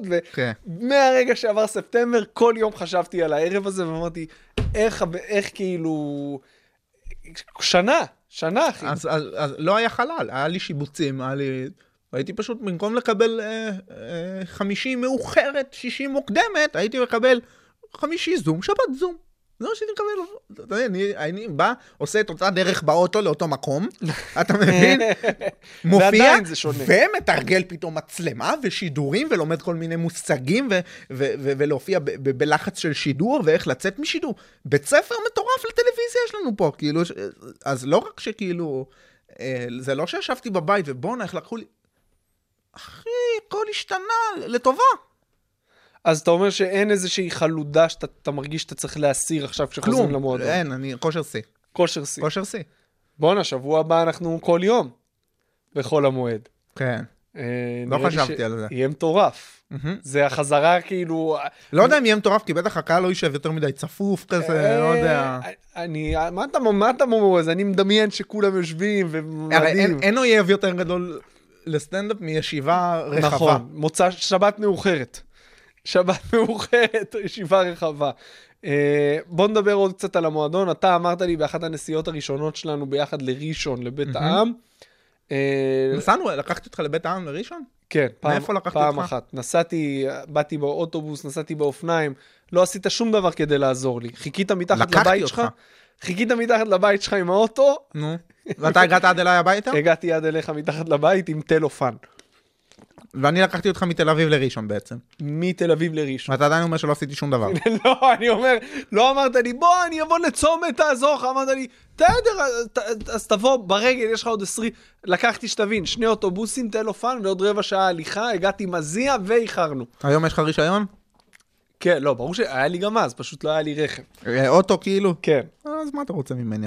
בכל. מקרה, אמרת לי אה, משהו שאני גם לא מסכים איתו, אוקיי. וחשוב לי שנפתח את זה, אמרת לי שסטנדאפיסט שמופיע במועדון, צריך להופיע רק במועדון הזה, כי זה אה, כמו... ברור. כי זה כמו שחקן של קבוצת כדורגל שצריך להתאמן רק עם הקבוצה שלו. תסביר. אה, קודם כל, אה, זו אנלוגיה לא מאוד חכמה. אייל שלפני כמה שנים, תקשיב רגע, אנל- אנלוגיה לא משהו, למרות שאני חולה על אנלוגיות מכדורגל. אני מת על זה, כי זה כיף. בשיחה, נכון? אתה. יכול הכל. אה, כמו שרציתי להגיד קודם, אמרתי, טוב, מה, זה, להתרסק? זה, כמו חלוץ, שאתה יודע שהוא חלוץ טוב, כאילו, והוא לא, והוא לא מבקיע, לא שם גולים. איפה הבעיה? מנטלית. מנטלית. או שהוא עבר פציעה וקורונה והוא לא בכושר משחק. עזוב, אין קורונה, לא נדבר... מנטלית, מנטלית. להתרסק זה רק אתה מנטלית יכול לרסק הופעה. הקהל לא יכול לרסק לך הופעה. לא משנה מה הקהל יעשה, הוא לא יכול לרסק לך הופעה. אז רגע, אין לו אז, את הכוח הזה. רגע, אז אני, רוצה להתעכב על זה. אז מה, אתה, מה לדעתך, אם, אם אתה עולה, שלוש בדיחות ראשונות, אין שום תקשורת עם הקהל, לא הולך ראית לך... את זה קורה לי. מה, אוקיי, וראית מה אני עושה. מה אתה עושה? תספר למאזינים. אה, הדבר הכי גרוע... חוץ מלאלתר. אתה חייב לאלתר. אני אומר, בסדר, אני אומר, חוץ, אם אתה מדבר איתם, וגם זה לא עובד, אתה נשאר שם או חוזר לבדיחות. תשמע, בסופו של דבר, אם אתה מגיע למצב שאתה לא מצחיק, אתה צריך א', להצחיק, שזה די, אה, די פשוט, אה, וב', לדאוג שלא יהיה את הפחד הזה בחדר, שהקהל ירגיש שהוא לא בידיים טובות. אתה מבין? יש את הפחד הזה כן. בקהל, שבואנה, יש מצב שיהיה פה רבע שעה עכשיו שימום. אולי נלך להשתין, נלך לזה, אתה רואה את זה במועדון, זה כן, קורה. זה קורה. וזה קורה בדקות הראשונות של הופעה בדרך כלל, אה, ואתה חייב לתת כל הזמן אה, לקהל את ההרגשה הזאת, שגם אם לא הצחקת עכשיו, הכל בשליטה. כי, כי כשאתה מתרסק, לא נעים לך, אבל הקהל הרבה יותר לא נעים. אתה יודע למה? כי אתה עוד שעתיים תעלה למאוחרת ותעשה ג'וינט לזה ועל הזין. הם היו בסטנדאפ והם היו בסטנדאפ עכשיו כמה חודשים, ומבחינתם זה הזיכרון סטנדאפ האחרון שלהם. אם כי אתה עדיין במרתון, אז אתה יודע, יגיעו שניים זה לא אחרי זה משנה, מצחיקים. זה לא משנה. כשאתה, כשאתה, כשאתה מגיע למרתון, אתה מגיע לסוג של אירוע שהוא עניין. אז הראשון היה מצחיק, זה לא עניין. השני היה מצחיק, זה לא עניין. הרביעי, לא צחקו ממנו בכלל, זה עניין. זה לספר כן. לחברים, זה ייזכר בראש של הקהל הרבה יותר מאשר אלה שהצחיקו. אלא אם כן הם ממש, אתה יודע, הפציצו, הביאו את הלב שלהם וזה, עשו משהו מטורף בחדר, שזה לא קורה יותר מדי במועדוני סטנדאפ, בוא נודה. אה, במיוחד, כאילו, כשיש קטע... אני לא יודע למה, במועדוני סטנדאפ של אנשים פשוט לעשות אותם בדיחות כל הזמן. אז כשאתה עושה אותם בדיחות כל הזמן, אתה לא יכול באמת להפיל את התקרה. אתה לא יכול, כי, כי, כי אתה בעצמך יודע מה יהיה. כן. להפיל את התקרה זה כשאתה לא יודע מה יהיה, הקהל לא יודע מה יהיה, בוא ננסה להפיל אותה. מקסימום לא תיפול. אבל כשאתה יודע מה יהיה, אתה לא יכול להפיל את התקרה בסטנדאפ. עכשיו, אם אתה מגיע למצב, ש- אני אומר, שלא הצחקת, אז זה אומר שאתה, שאתה, כמו שאמרתי, צריך להצחיק, ואתה חייב לדאוג שלא יהיה את הפיל הזה בחדר. שהוא לא יצחיק עכשיו. או שתתייחס לזה שלא הצחקת, או שתרד על עצמך, או ש... או שתשקר להם, או, ש... או שתיתן להם איזה סטירה, תזעזע אותם, אבל אסור שהם יהיו במצב הזה שהם מסתכלים עליך ואומרים, בואנה, יש מצב שיהיה פה לא טוב עכשיו. כי פה מתחילה התרסקות. ו... וזה הכל בידיים שלך. ואתה ראית אותי, מגיע למצבים שלא צוחקים ממני, והייתי אומר להם, אתה יודע, יש לי את ההערה הזאת של, אה, חבר'ה, זאת הרמה, כן? בואו, תאום ציפיות, כאילו זה לא... עכשיו, כנות תמיד, תמיד עובדת. כנות, רק תהיה אמיתי. התרסקת, תגיד, בואנה, אני מתרסק. ראית פעם סטנדאפיסט שאומר על הבמה, בואנה, אני מתרסק פה. אה, יש מצב, האמת. לא, אולי לא בנוסח הזה, בנוסח הזה! אבל זה נוסח ש... ש... שהוא כאילו השפה שלנו, אתה מבין? לא, גם הקהל יודע מה זה להתרסק. נכון. גם הקהל יודע. אז אתה, אתה, אתה, אתה חייב להביא את ה... או, אתה יכול גם, גם לצאת עליהם, חבר'ה, אתם, קהל, אתם קהל אה, קצת כן. לא טוב. כן. בואו נוריד את הרמה, אני אעשה לכם אה, אה, בדיחה קצת, אה, קצת יותר ברמה נמוכה, מה אתם אוהבים? הבדלים בין גברים כן. לנשים, נשים נוהגות, מה, מה בא כן. לכם? אתה- ואז אתה כאילו, במניפולציה קומית נותן להם להרגיש שזה אשמתם. כן. אתה מבין? ואז כן. אתה כאילו מחבר אותם וזה, או שאתה אומר, או שאתה יכול להגיד, אה, אה, זאת הייתה בדיחה לא טובה עכשיו, בוא נעשה בדיחה אחרת.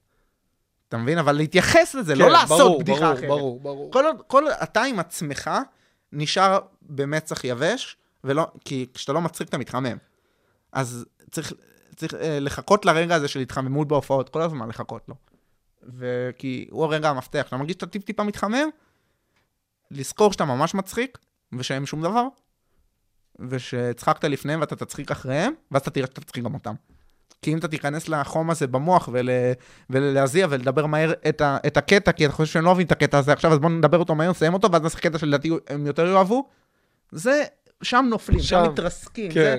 זה, זה, זה דברים שאף אחד לא ילמד אותך, ורק אם אתה תתרסק אתה תלמד. אבל הבעיה שאני רואה פשוט הרבה אנשים מתרסקים ולא לומדים את זה, לא לומדים את זה, לא לומדים את זה. אז תחזור לאנלוגיה של הכדורגל, למה אני אתה אחזור חושב לזה. ש... ש... אני דיברתי איתך על טעויות של סטנדאפיסטים אחרים. עוד לא, אבל בוא... לא, דיברנו על זה, כאילו. דיברנו ש- שאנחנו- שנתייחס כן, לזה, כן, כן. אז זה אחת מהטעויות, שאני רואה סטנדאפיסטים ש... שהם חושבים שזה, ש... שהם אה, ציפור אמנות חופשייה, שאסור לקצץ לו את הכנפיים, אתה, אתה, אתה, אתה יודע, הרבה מאוד אה, אומנים, ש... אה, רגע, ומה, ואני אני, אני, אני, אני אופיע שם, ומה, בלי גסויות? לא, אז אני לא אבוא להופיע. מי, מי הם שיגידו לי אם לעשות גסויות או לא גסויות? הלקוחות שלך, יא טמבל, אתה מבין? כאילו, כן. אבל זה, זה משפטים שאתה תשמע או מסטנדאפיסט שהוא באמת כוכב על, כאילו, לא יודע, ברמת... לא, אין לי, אין לי. נשבע לך, אין לי. אין לי. גם, גם יצחקי ילך להופיע בלי... כי, אז, לא שיצחקי זה, אתה יודע, בטופ של הכוכבים, אבל הוא סטנדאפיסט עובד שהמחיר שלו להופעה הוא, הוא גבוה יחסית משאר הסטנדאפיסטים.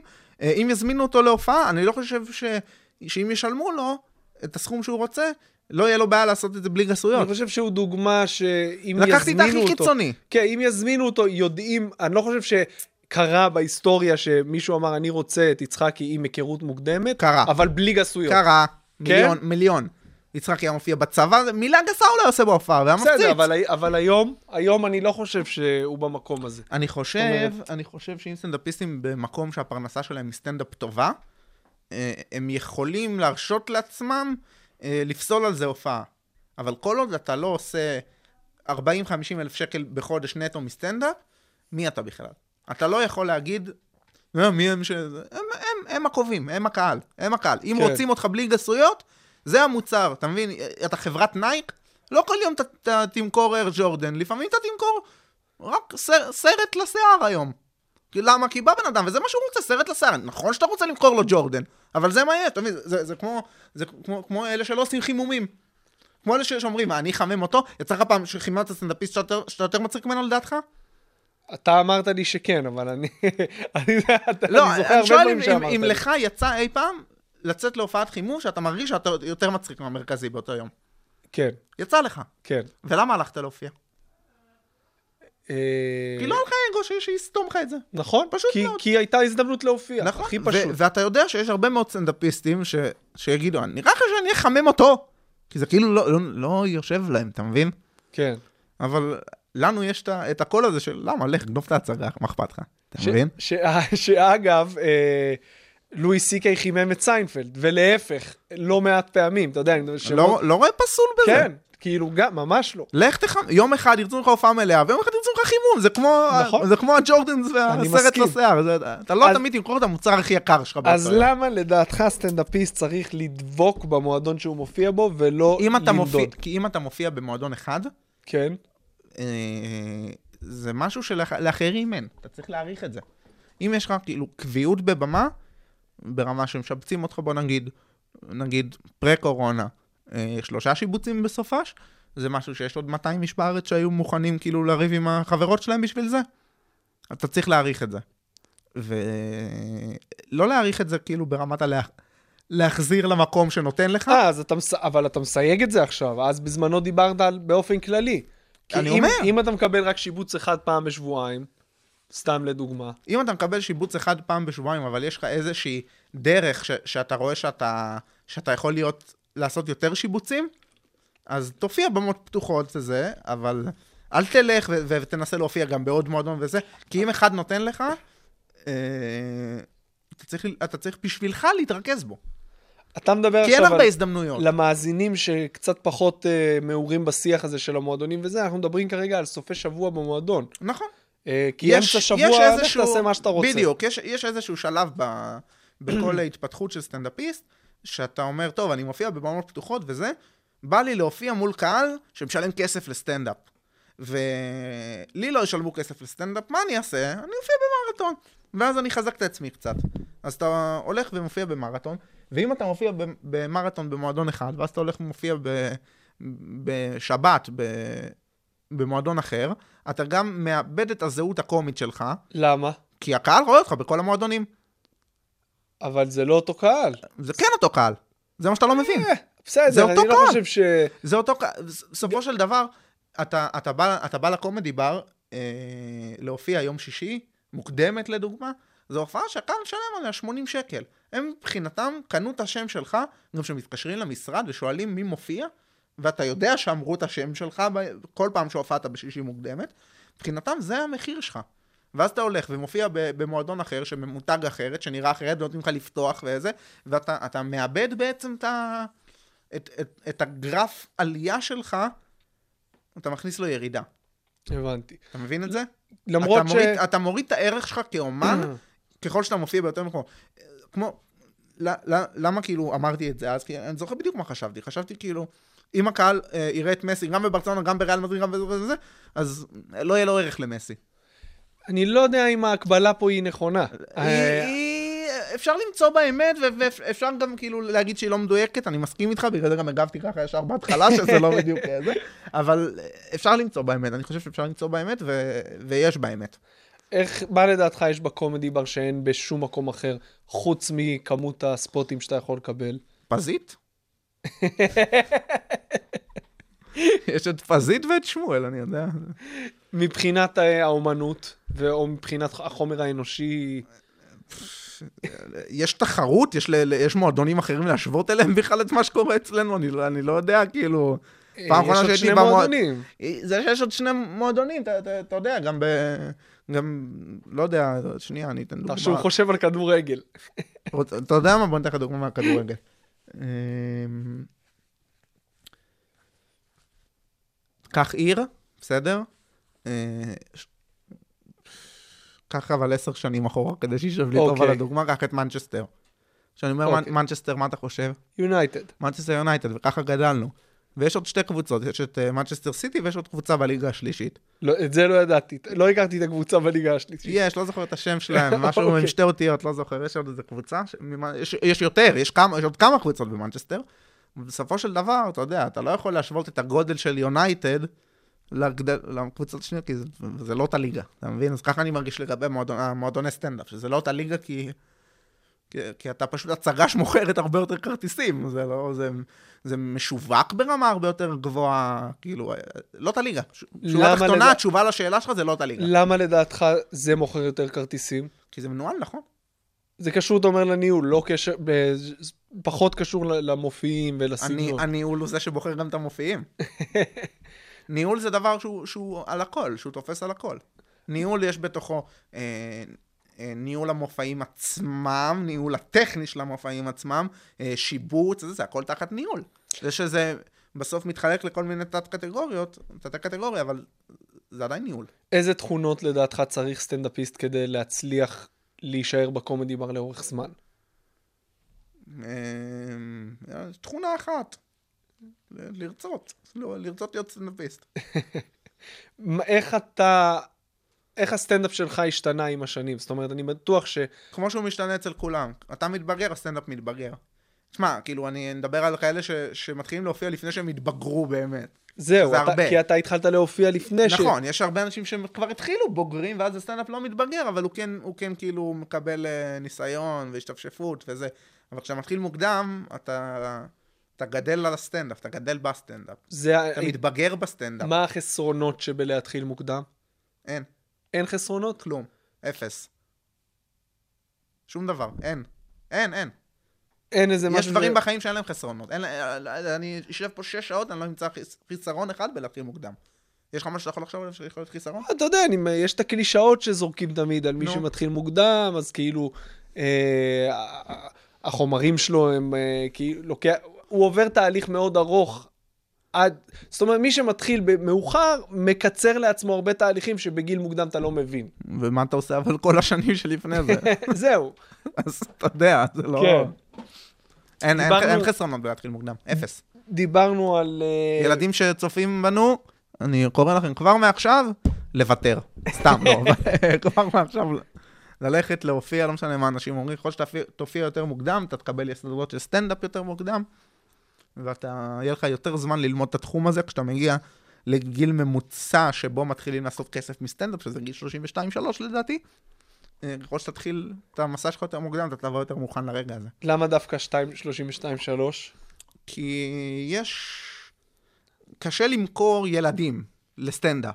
נכון, קשה למכור, אני יודע, הייתי ילד. כן. לא אפשר למכור אותי אולי לברים, אבל לא, כאילו, כשה, כשה, כשאתה סטנדאפיסט לא מוכר, אז רוב ההצעות מחיר שיוצאות שלך, יוצאות עם עוד סטנדאפיסטים לידך. אה, לא יבחרו בילד, כי, כי רואים שהוא ילד.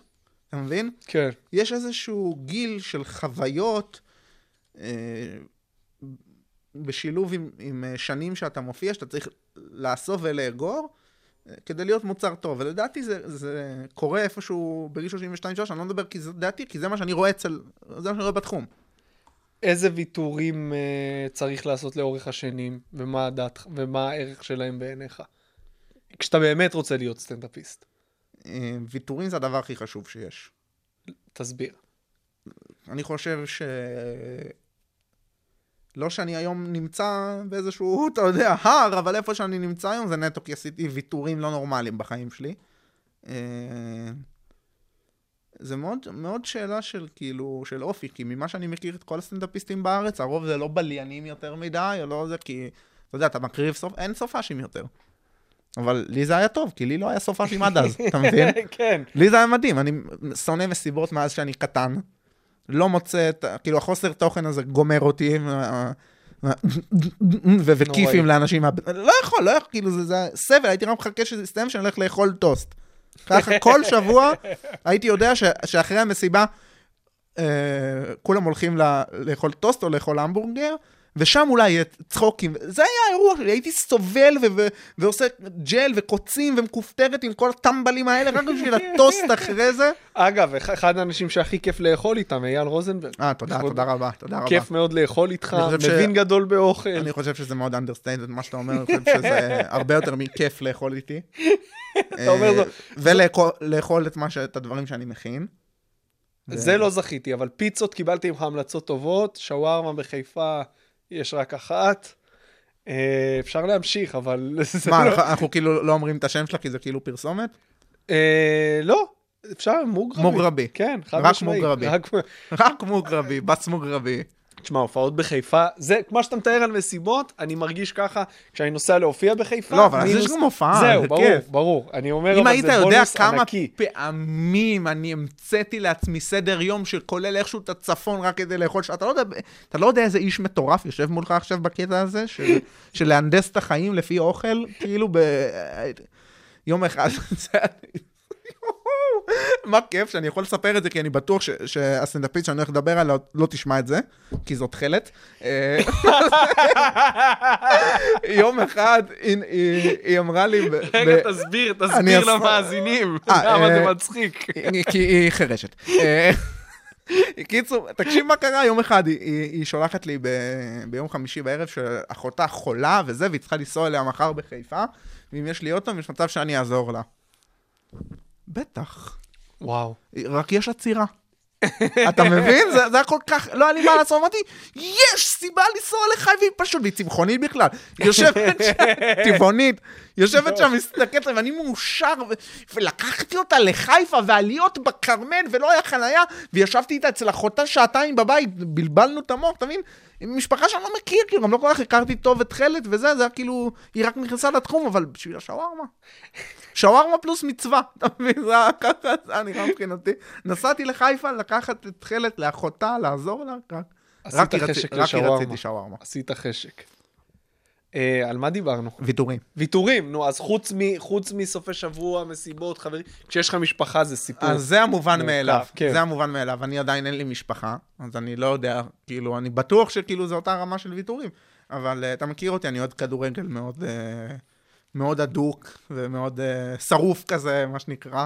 Uh, אני לא הלכתי לדרבים שהיה הופעות.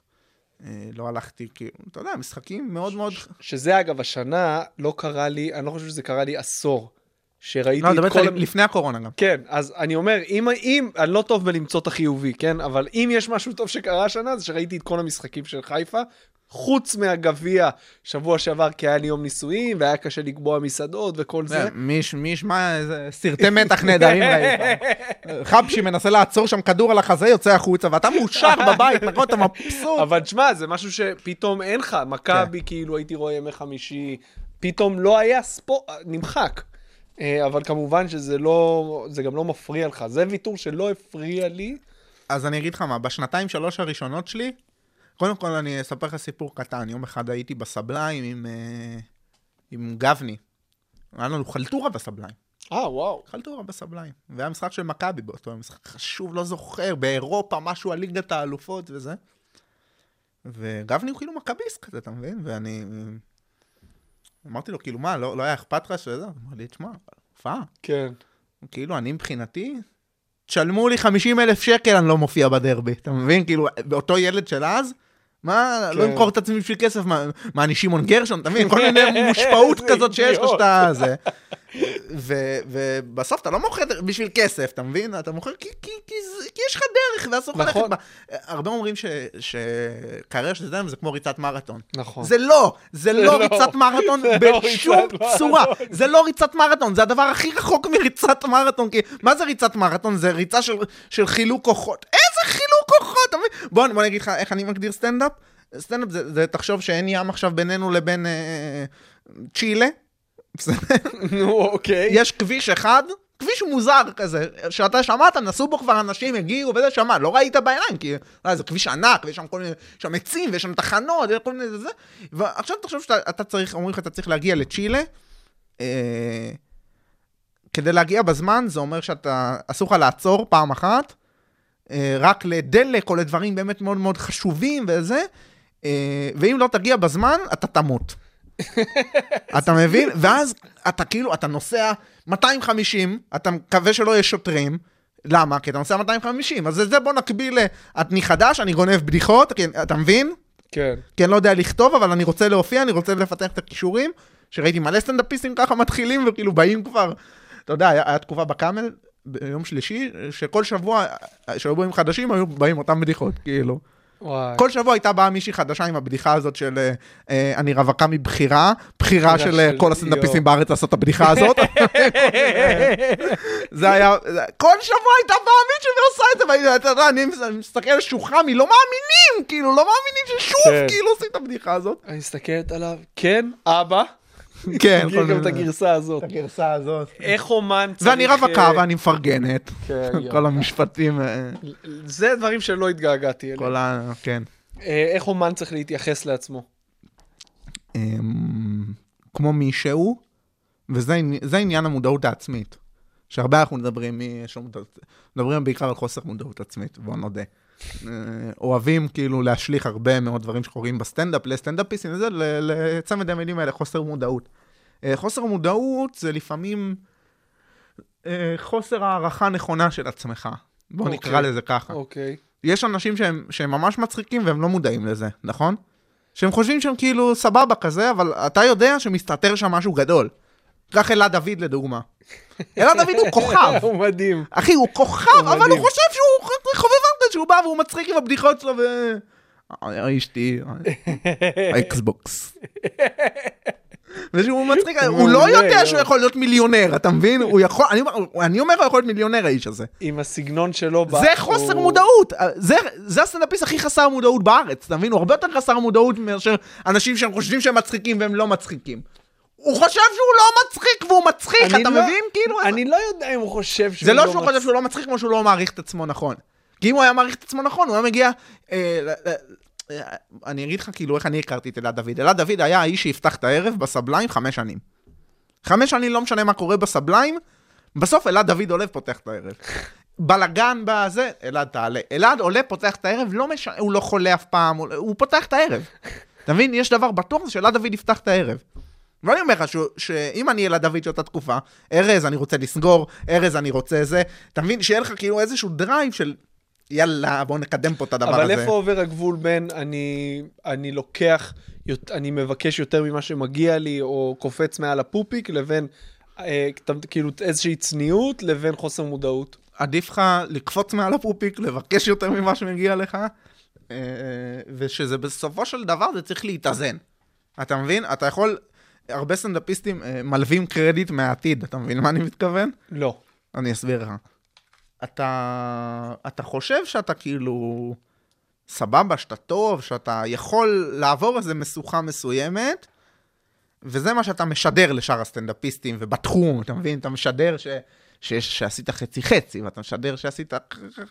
שאתה יודע שתכלס זה המצ... המקום שלך עוד שנה. אתה, אתה יודע שאתה תגיע אליו, אבל אתה כבר, אתה כבר רוכש בו. אוקיי, זה מה שהתכוונתי, בשל- להלוות תהילה של העתיד לעכשיו. שזה זה דבר כאילו- חיובי. זה, זה דבר מאוד מאוד מאוד חיובי, אבל אם אתה נשאר בחובות לעתיד, זה הבעיה הכי גדולה. וזה קרה להרבה מאוד סטנדאפיסטים. ש... שניסו מוקדם מדי. ש, שקפצו למים מוקדם מדי, כי אמרו, אני לא אטבע, אבל אני רוצה עכשיו לקפוץ למים, בסוף אני כבר אשחה, ובסוף אני כבר אשחה ממש טוב, אז אף אחד לא יזכור לי את זה שלא שחיתי טוב בהתחלה. אוקיי. אז בוא, אז בהקשר שלך, אם מת- לא שחית טוב בהתחלה, אתה תטבע, לא משנה. איך ידעת שהגיע הזמן בשבילך לעשות הופעה מלאה רק שלך? שהזמינו. אתה מבין? ש- עשיתי- כשהזמינו, אבל ההופעה המלאה היו לך חששות והרגשת שיש לך מספיק חומר, כן, ושתוכל חומר לעמוד תמיד היה לי, בזה? חומר תמיד היה לי, אתה מכיר אותי, אני יכול לזיין את המוח שעות על הבמה, מכיר? ממש. אני- אני גם, ב- אני באמת יכול לקחת כאילו נושא שעולה לי לראות, רצינו לדבר על איך אני כותב קטעים, אני, אני לא יודע לכתוב, כמו שדיברנו על הרבי מלל, אני לא יכול לשבת עכשיו ולכתוב את כל הבלוק בוורד, זה לא, אין לי, כן, זה לא קיים. כן.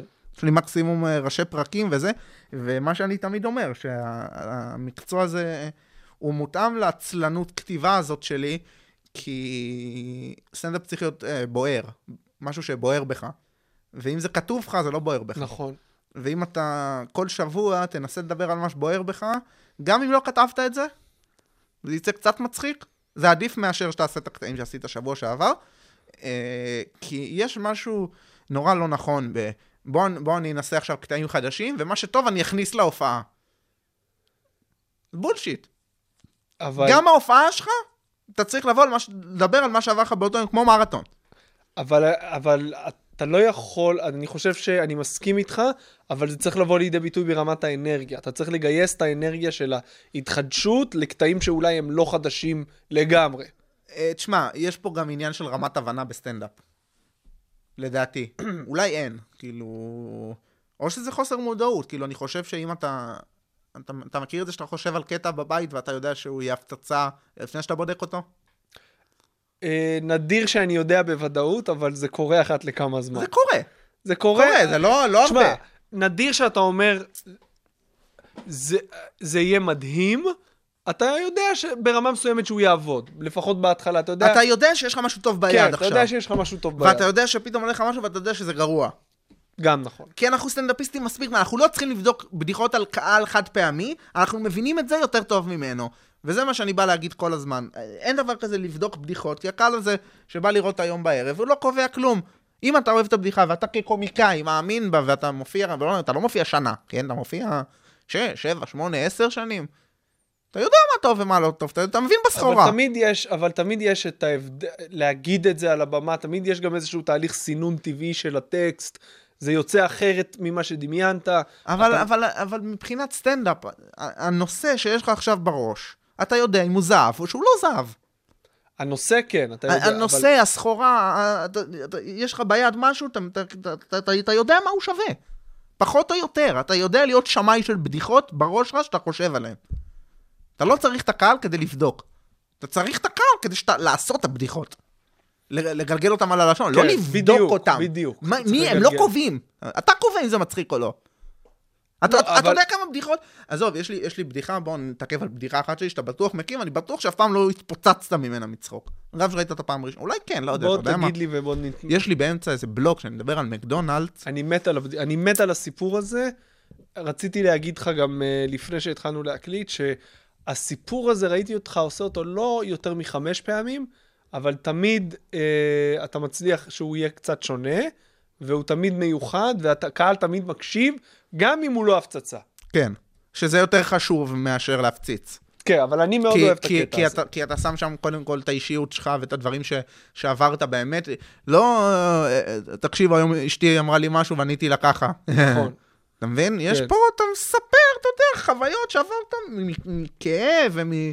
וכאילו, אה, מה הראש שלך עבר? שזה מנגנונים קומיים ש... שאני לא ידעתי שהם קיימים בכלל, אתה מבין? אני הייתי, הייתי יושב, רואה, רואה את חסון מופיע, את, את, את אה, יצחקי, את גבני, ואתה יודע, הם היו מפציצים, ו, ו, והיה להם כאילו בדיחות כאלה שהייתי אומר לעצמי, בחיים לא אחשוב על זה. וזה מתסכל. שאתה רואה כאילו רמה של סטנדאפ כצעיר, ואתה אומר, זה רמה שאני לא אגיע אליה בחיים. רמה של כתיבה.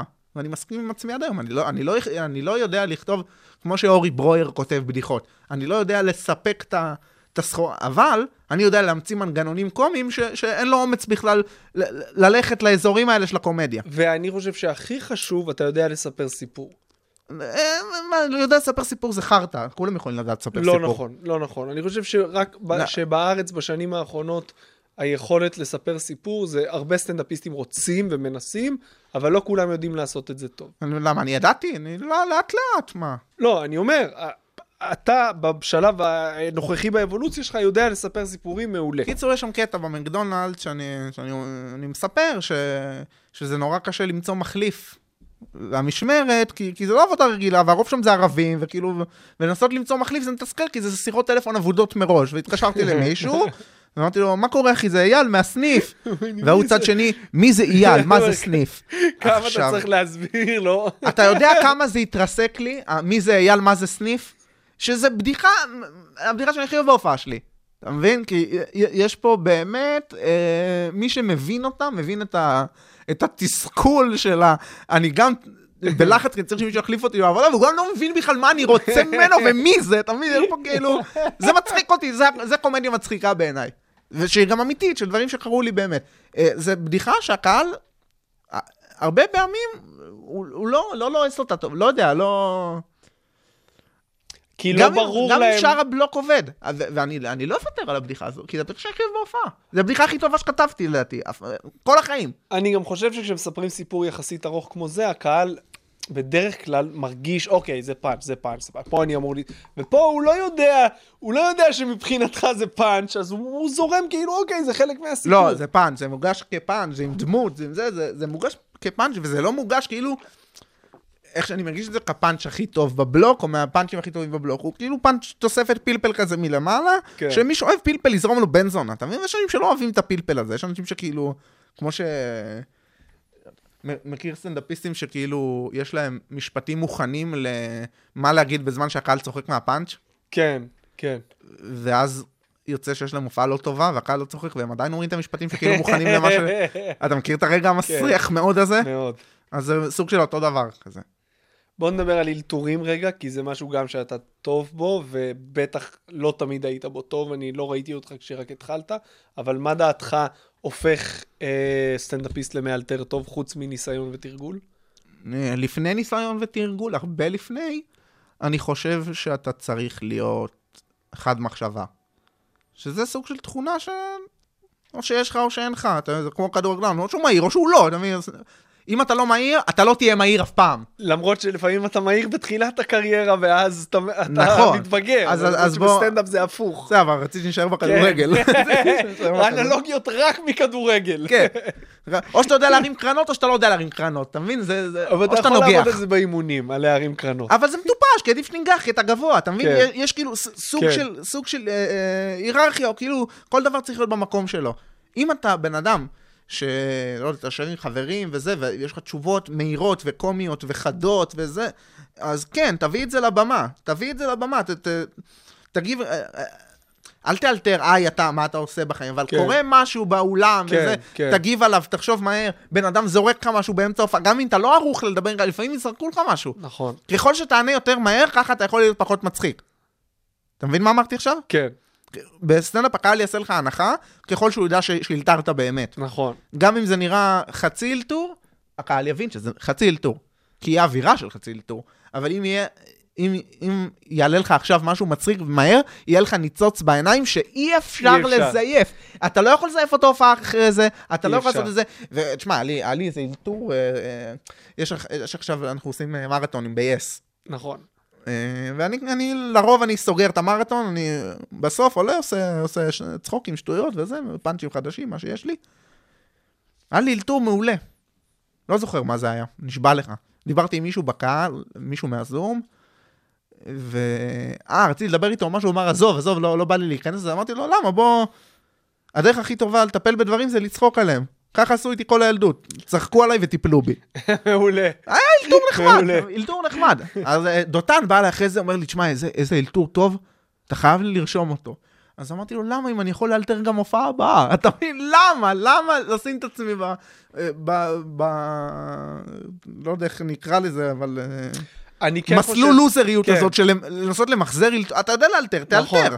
למרות שיש אלתורים שיכולים להפוך לקטע, שכשאתה מספר אותם, הייתה הופעה שמישהו אמר לי ככה. לא, ואז- זה זה מנגנון לא טוב. ואני- וגם לך יש כזה, וכל פעם שאתה עושה את זה, בא לי להרביץ לך. אבל תשמע, אם יש אה, אלתור שהוא מתאים לקטע, אתה מדבר על נושא מסוים, ואתה אומר, פעם שאלתי את זה בהופעה, ומישהו צעק לי, אז, ז- וזה עוב- זה לא, אתה לא מזייף אלתור, אתה מספר להם מה באמת קרה. נכון, אבל אה, יש משהו בקומדיה, שאנחנו רואים את זה על הרבה סטנדאפיסטים, של אה, או, ש, או שאתה רוצה להוציא את עצמך גבר, ולהצחיק בזה, קבלו מה עניתי לו.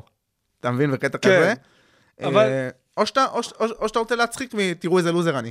הקהל תמיד יתחבר יותר לתראו איזה לוזר אני. כי אם... אני מסכים. יש לך, איך, איך, איך הולך הפאנץ' שלך שאתה...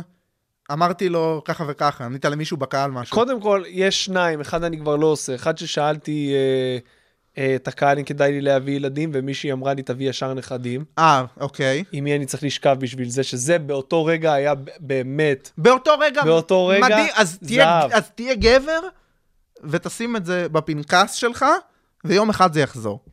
אבל אם אני אומר להם. תקשיבו, שאלתי פעם את הקהל, ומישהי אמרה לי, לא, תביא לא ישר נכדים. אז מה שאתה בעצם אומר זה, תראו איזה יופי אני מאלתר. אז, אז תראה שאתה מאלתר, מה אתה... לא, אבל זה... אתה לא, אז אתה לא מבין, אתה לא מבין את זה. גם, אבל גם מחוץ לבמה, אתה מנהל דו-שיח, ואתה מאלתר, אתה יכול, אתה מאלתר בתוך הדו-שיח, אתה מספר להם אחרי זה מה קרה, מבחינתי זה אותו דבר. אבל מה אבל, שאתה... אבל לדעתי אתה מוציא את עצמך כאילו... ש... כאילו... מי שמבין, לא מי שקצת בא- מבין סטנדאפ וישמע את הקטע הזה ויגיד, רגע, אם אתה מאלתר כל כך טוב, אז למה לא עשית פה אלתורים עכשיו? לא, אתה אתה? אתה לא בא ואומר אני מאלתר כל כך טוב. אתה לא אומר, אבל זה סיט- הסאבטקסט. הייתה סיטואציה אחת, ו... ומה שהיה שם, היה... בא לי לחלוק אותו. ומה איתכם. השני? השני, אה, מישהו ממש שמן אמר לי, אה, אין אלוהים בטוח. איך אתה יודע? כי אני לא רואה אותו. אה, ואז אתה יודע מה אמרת? האלתור הכי טוב שהיה לי בחיים. לא. אמרת את זה מאה פעם. לא, לא, אין מצב. אין מצב. אמרתי להם, זה האלתור הכי טוב שהיה לי בחיים? כן, אחרי שעשית את הקטע הזה, אמרת, באמת, זה האלתור הכי טוב שהיה לי, משהו כזה. אז אה, זה, זה האלתור הכי זה טוב אני שלי. מסכים שלא צריך להיאמר. ו- וגם גם הקטע הזה, כאילו, אני, אני אומר, במקום לספר אותו שאתה יודע שזה יצחיק, כי בסופו של דבר זה קטע שאין לך באמת מה לעשות איתו, כי אין בו יותר מדי, אתה יודע, זהות, אתה לא תעלה אותו לרשת, כאילו... הוא פשוט חלק מ... הוא חלק מאיזה, אתה יודע, חלק- סריה של בדיחות כנראה. הוא חלק מסריה של בדיחות שאני... של אחת הפניות שיש לך בהופעה. לא, הוא חלק מה... כאילו החזרה בשאלה. אני מדבר כן. קצת על אלוהים, על חוויה של חזרה בשאלה וכל זה, ואז, אתה יודע, אני תמיד שואל את הקהל, אתם... וגם, אגב, זה גם... אין לי שם אלתורים קבועים של אומרים, אני באמת מנסה, כאילו, אם אני מרגיש באווירה טובה, אני אומר, אתם מאמינים באלוהים או לא, ולפי זה, אתה יודע, אני משחק עם זה. פשוט באותו ערב זה היה מישהו באמת ממש שמן, בן 16, אמר לי, אין אלוהים בטוח. איך אתה יודע? כי אני לא רואה אותו. לא, אז, אז, אז, אז, אם, אז אני אומר, אם, אם היה לך סבלנות עם עצמך, היית פשוט מחכה שזה יקרה עוד פעם. ואם לא היה קורה ילד שמן, היה קורה ילד אחר, והיית חושב עוד פעם, וככה היית משתפר בלאלתר. ולא לבוא עם משהו שהוא אבל, מוכן. אבל המטרה פה היא לא לאלתר. שוב, זה, אני חוזר להבדל בין... למה לא? לא, אני אומר, אם אתה בא לאלתר, תאלתר באמת. אתה לא בא לאלתר, לפעמים אתה. צריך לאלתר. אה, נכון, הכל טוב ויפה, תאלתר. אבל אני נותן לך דוגמה למשהו שהוא לא, אתה לא מזייף לקהל אלתור. אתה כן, אתה מספר לו איזה אלתור היה בהופעה אחרת. אומר, נכון, בוא, אבל- זה, אתה, בעצם אומר לו, תראו איזה כיף היה בלעדיכם. אתה, אני לא מסכים, אתה לא לא מסכים, כי. אתה, אתה לא, דיברנו על זה, תסתכל על הדברים מנקודת המבט של הקהל, ותמיד תסתכל על הקהל הכי זין וביקורתי שיכול להיות, כי רק ככה אתה תשתפר כמה שיותר. תחשוב כאילו, מה היה אומר על זה כל פעם? הקהל הכ- הכי קשה. בסדר, אל תעשה הנחות. אבל זה לא, לא אז אני אומר, לך שזה ש... הנחה. אני אומר לך שהקהל הכי קשה, זה מה שהוא היה חושב. למה הוא לא מאלתר עכשיו? אה, בהופעה הקודמת הוא נהנה יותר מאשר שאנחנו פה. אני לא חושב, אני חושב שאם הייתה סיטואציה הזויה בהופעה, מישהו, מישהו הקיא עליי פעם בהופ- בהופעה, אתה זוכר את ההופעה שמישהו שורה ראשונה ישב והקיא? כן. שוב, לא קרה שם איזה משהו אדיר מבחינה קומית, זה חירב לי את ההופעה, לא הצלחתי להתאושש מזה, צחקתי עליו לא כמו שצריך. יפה, אבל על, על. זה זה מגניב לכתוב קטע.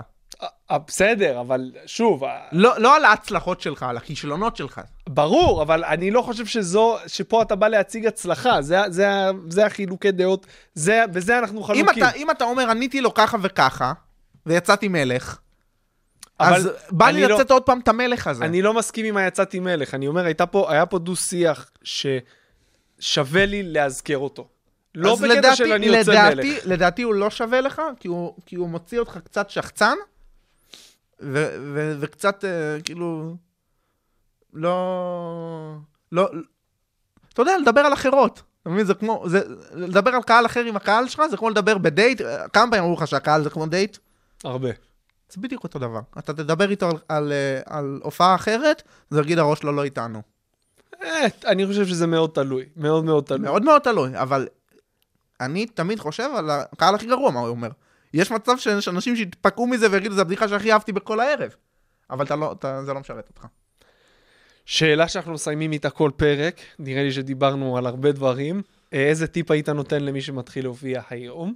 עם זה מסיימים כל... זאת זה- השאלה שסיימים איתה? זאת השאלה שמסיימים. אני רוצה, אני רוצה לסיים עם שאלה, אני אענה לך עליה, בוא. אבל אנחנו נסיים, בוא נסיים על תסיים שאלה איך שאתה אחרת. רוצה.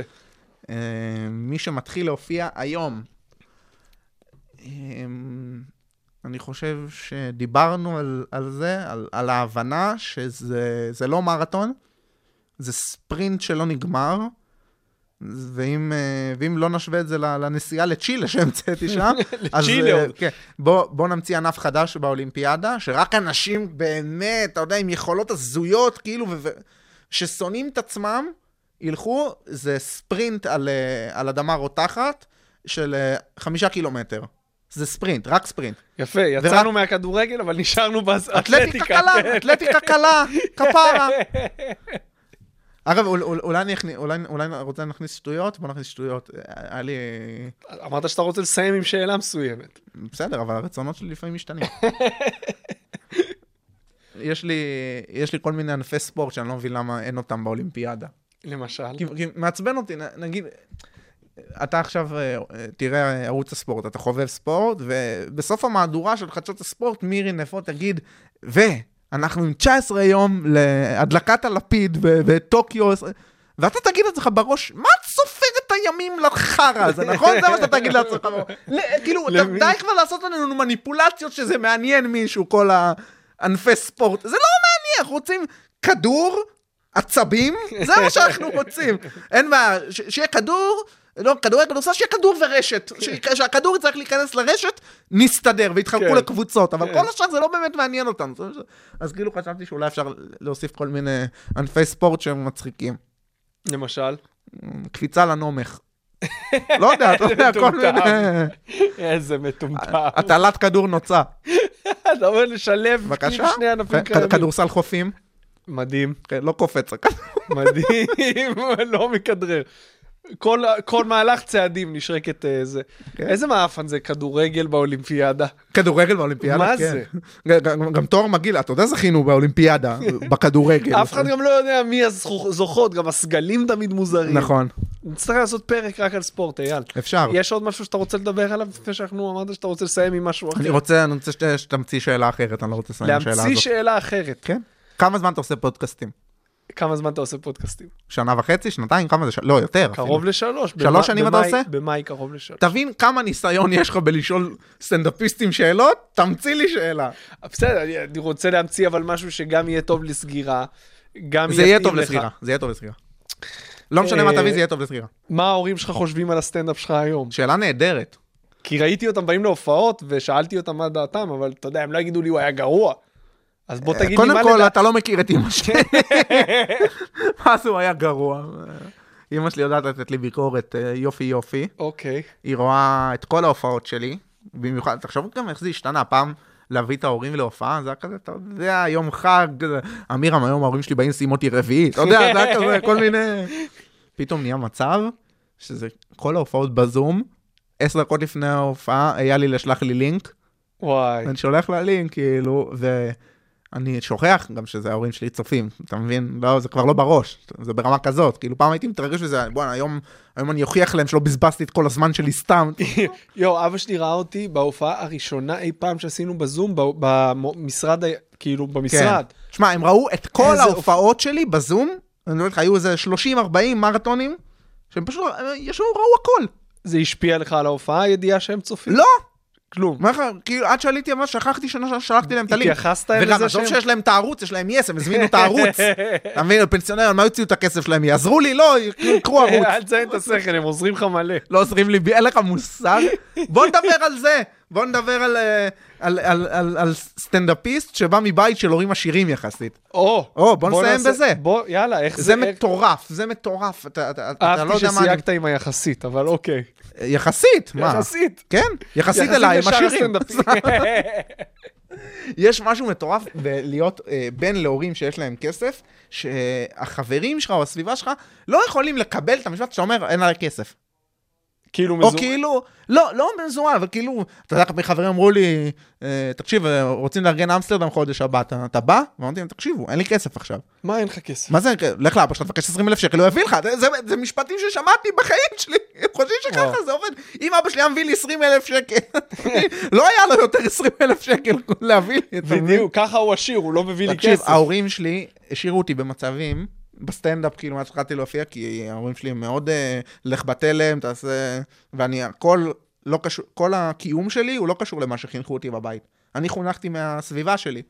חונכתי, אתה יודע, ערכים כזה בסיסיים וזה, אבל כל מה שאמרו לי כל הילדות לא הקשבתי, לא בבית ספר, לא ההורים שלי, אני ילד שלא לא הקשיב, כאילו, בשום שלב בחיים שלי, וחונכתי ככה, מהסביבה.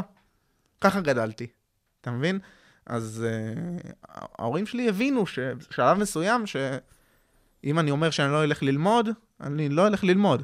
ואם בגרות לא עשיתי, כאילו, לא, לא יכלתי, אני אומר בשלב מסוים. יש לך רק אחות אחת, לא, יש לך גם אח. יש לי אח ושתי אחיות. והם רגילים, בתלם. בתלם, אחי לומד משפטים, אוקיי. עוד אחות רופאה, אצל כל הסטנדאפיסטים יש רק הקצאה כן, לכבשה שחורה אחת. וכבשה שחורה אחת.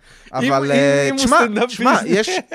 יש, אנחנו כאילו, אני ואחי זה הבנים של אימא, היחידים, ויש לי עוד שתי אחיות שהן רק מאבא. אז כאילו, אתה יודע, גדלתי רק עם אחי הקטן Mm. בבית, ואימא שלי היום הולכת, שמספרת שיש לה שני ילדים, אחד אה, עורך דין ואחד סטנדאפיסט, הסטנדאפיסט יותר מעניין, אתה מבין? ברור, זה- ברור. סטנדאפיסט וואלה, איפה הוא סטנדאפיסט? ואני אני הגעתי כאילו, ההורים שלי היו מסכימים להוציא עליי סכומים מטורפים, אם זה היה כאילו קשור ללימודים אקסטרניים, קח את הבית ספר הכי טוב בארץ, ואם הייתי רוצה להיות סטודנט, אז זה היה פה בבינתחומי, בסכומים לא סכומים, אתה מבין?